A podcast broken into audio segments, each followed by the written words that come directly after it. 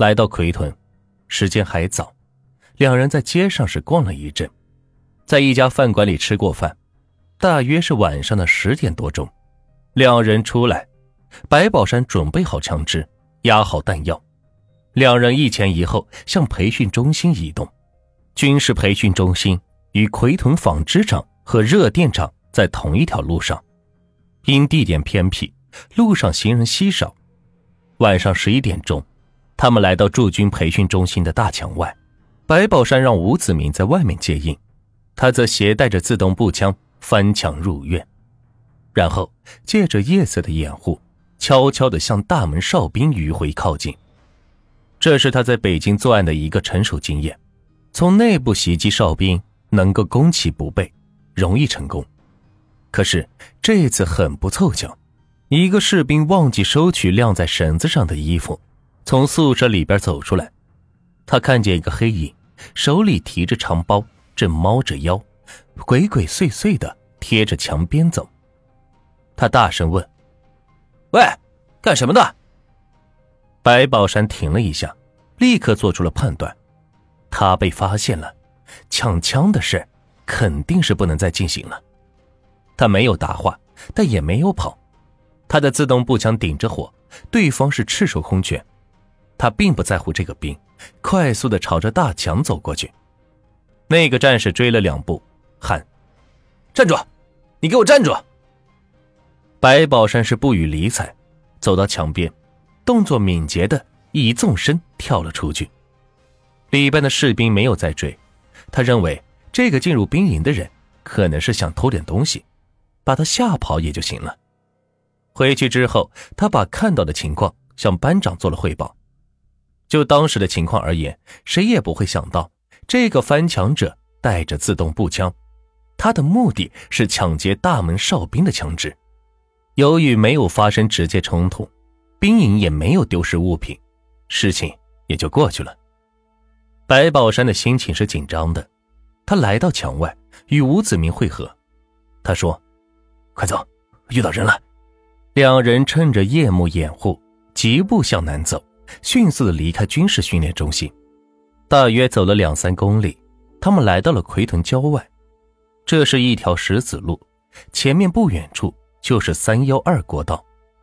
这个时候，前面开来一辆吉普车，吉普车开到跟前，吱呀一声停住了。车上下来一名军人，白宝山刚从军营里出来，因此把对方误认为是军人，其实这是两名巡逻的警察。民警拦住他们问：“你们是干什么的？”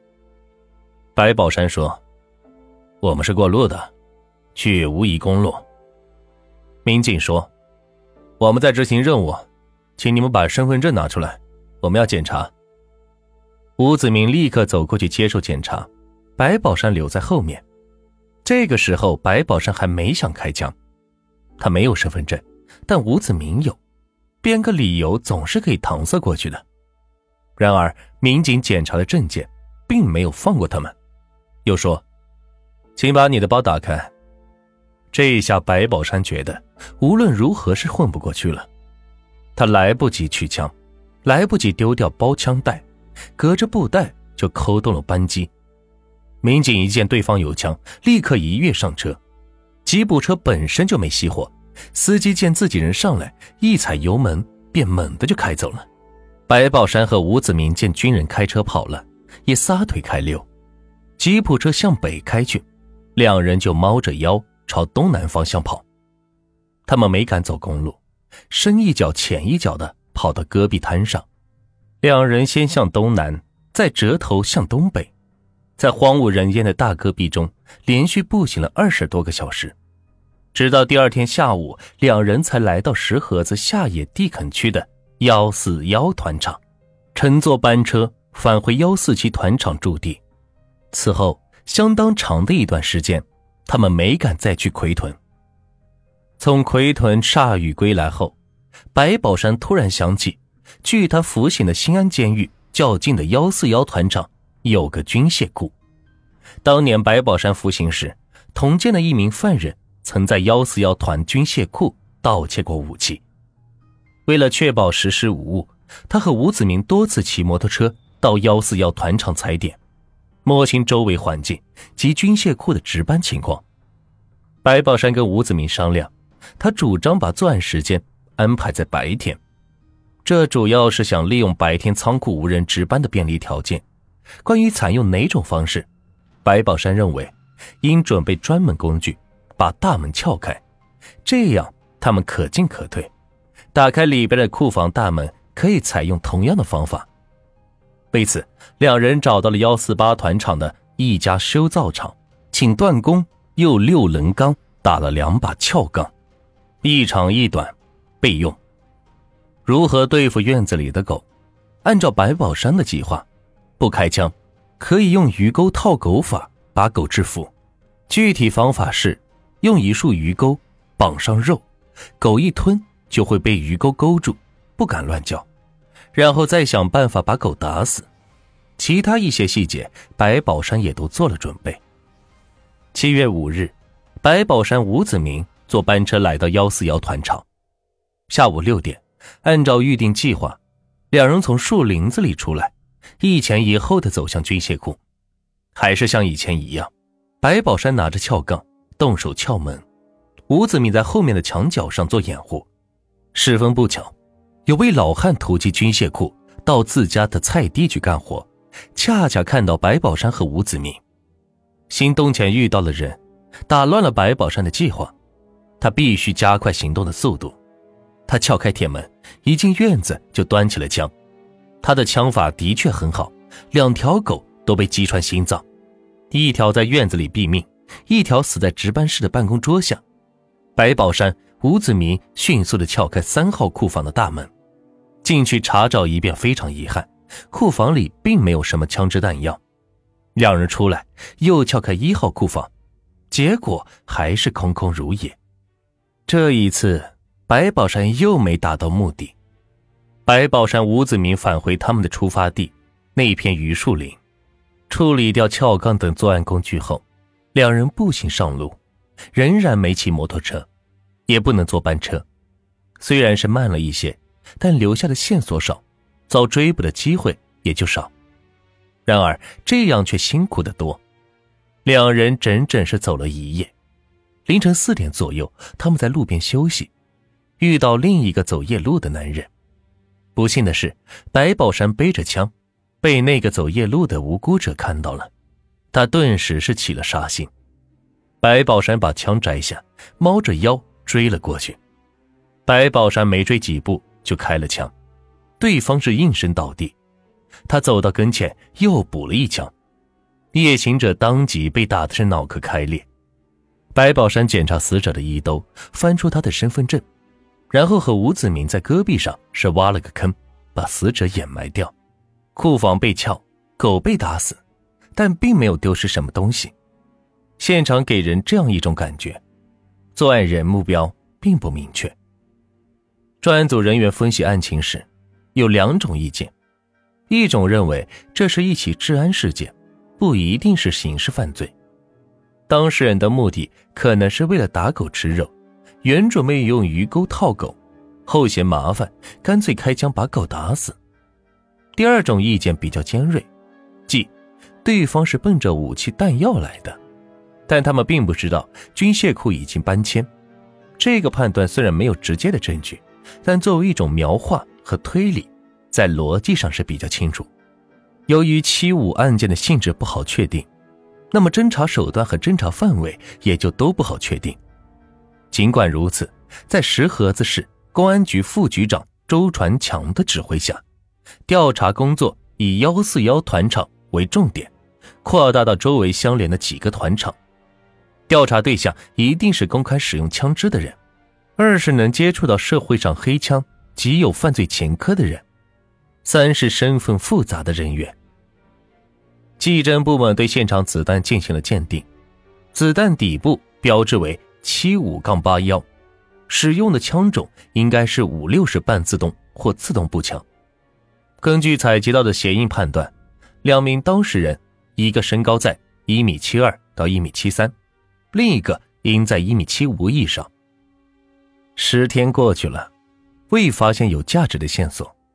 到新疆后的诸事不顺，正让白宝山觉得来疆计划实在是策划不周时，谢宗芬突然给他提供了一个重大信息：原来谢宗芬的邻居也是四川人，他家的女儿在乌鲁木齐一个叫做边疆宾馆的地方当翻译，大约是每周回家一次。谢宗芬串门时跟刘家女儿聊过天，刘家姑娘说。边疆宾馆的生意可好做了，赚钱容易的很。谢宗峰不大相信，刘家姑娘说：“你不信呢？你过去看看就知道了。那里的人都是拿着提包、麻袋装人民币的。”这个消息让白宝山是精神大振，决定立即前去踩点。第二天一早，白宝山和谢宗峰两人坐班车去了乌鲁木齐，走到商贸城。谢宗峰要到交易市场里边看看，白宝山在外面等他时，看到交易市场门口有很多人，手里拿着各式各样的包，鼓鼓囊囊的。有人打开，里边装的竟是一沓沓的百元的人民币，还有美金。白宝山心里已经是有了不同于抢棉花那样的全新的打算，他必须再搞一支枪，而且是手枪。回去后的当天晚上，他和吴子明详细的讨论了如何搞手枪的事情。两天后，吴子明就为白宝山提供了一个对象，他名叫江玉斌，家住在幺四七团场，工作单位在五十公里外的幺四九团场，是幺四九团场警务区的警长。两人是立刻着手，利用吴子明的弟弟吴子斌托江玉斌帮他在幺四九团长。买羊的事为借口，对江玉斌的值班宿舍进行了勘测。白宝山改变了前几次步行作案的方式，准备搞一辆摩托车。一九九七年七月二十九日，吴子明以搭车为掩护，在距幺四七团场约十五公里处拦下了农场的农民王吉平的摩托车。当王吉平把车停下后，白宝山突然窜出，用自动步枪打倒了王吉平。并把王吉平的尸体弹进棉花地，掩埋在不远处的一个埋电线杆的土坑。由于土坑太浅，他们在地面上埋出一个土丘，王吉平的一只脚还露在外面。然而，王吉平的尸体始终没被发现。八月七日晚上，江玉斌和同伴石春友在幺四九团场农贸市场里吃晚饭，然后抱着向别人借的放相机。和三盘录像带回到了警务区宿舍，两人进屋说了会儿话，便一起看录像。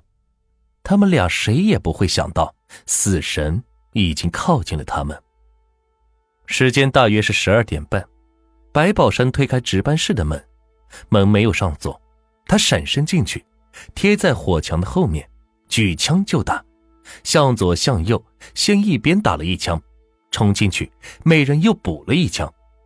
前两枪都打中了对方，石春勇当时就不动了，江玉斌还在喘气，补枪之后也是不动了。他走到江玉斌身边，从他枕下抽出了五四式手枪，转身就朝外走。跟他进来的吴子明把电话线拔掉，没动房间里的其他东西，走到门口，白宝山见电视机开着，顺手将电视机关上，但是录像机没有关。从他们进去开枪把人打死，到取出手枪出来，前后没超过一分钟。离开一营营部，吴子明去取摩托车，摩托车藏在了一百米开外的路边上。吴子明和白宝山是迅速的离开了现场。八月八日晚八点五十分左右，石河子刑警大队副大队长慈星光接到市局幺幺零的指挥中心电话，值班员报告说。幺四九团场一营警务区的民警江玉斌、治安员石春勇被人开枪打死。幺四九团长请市公安局迅速派人到现场。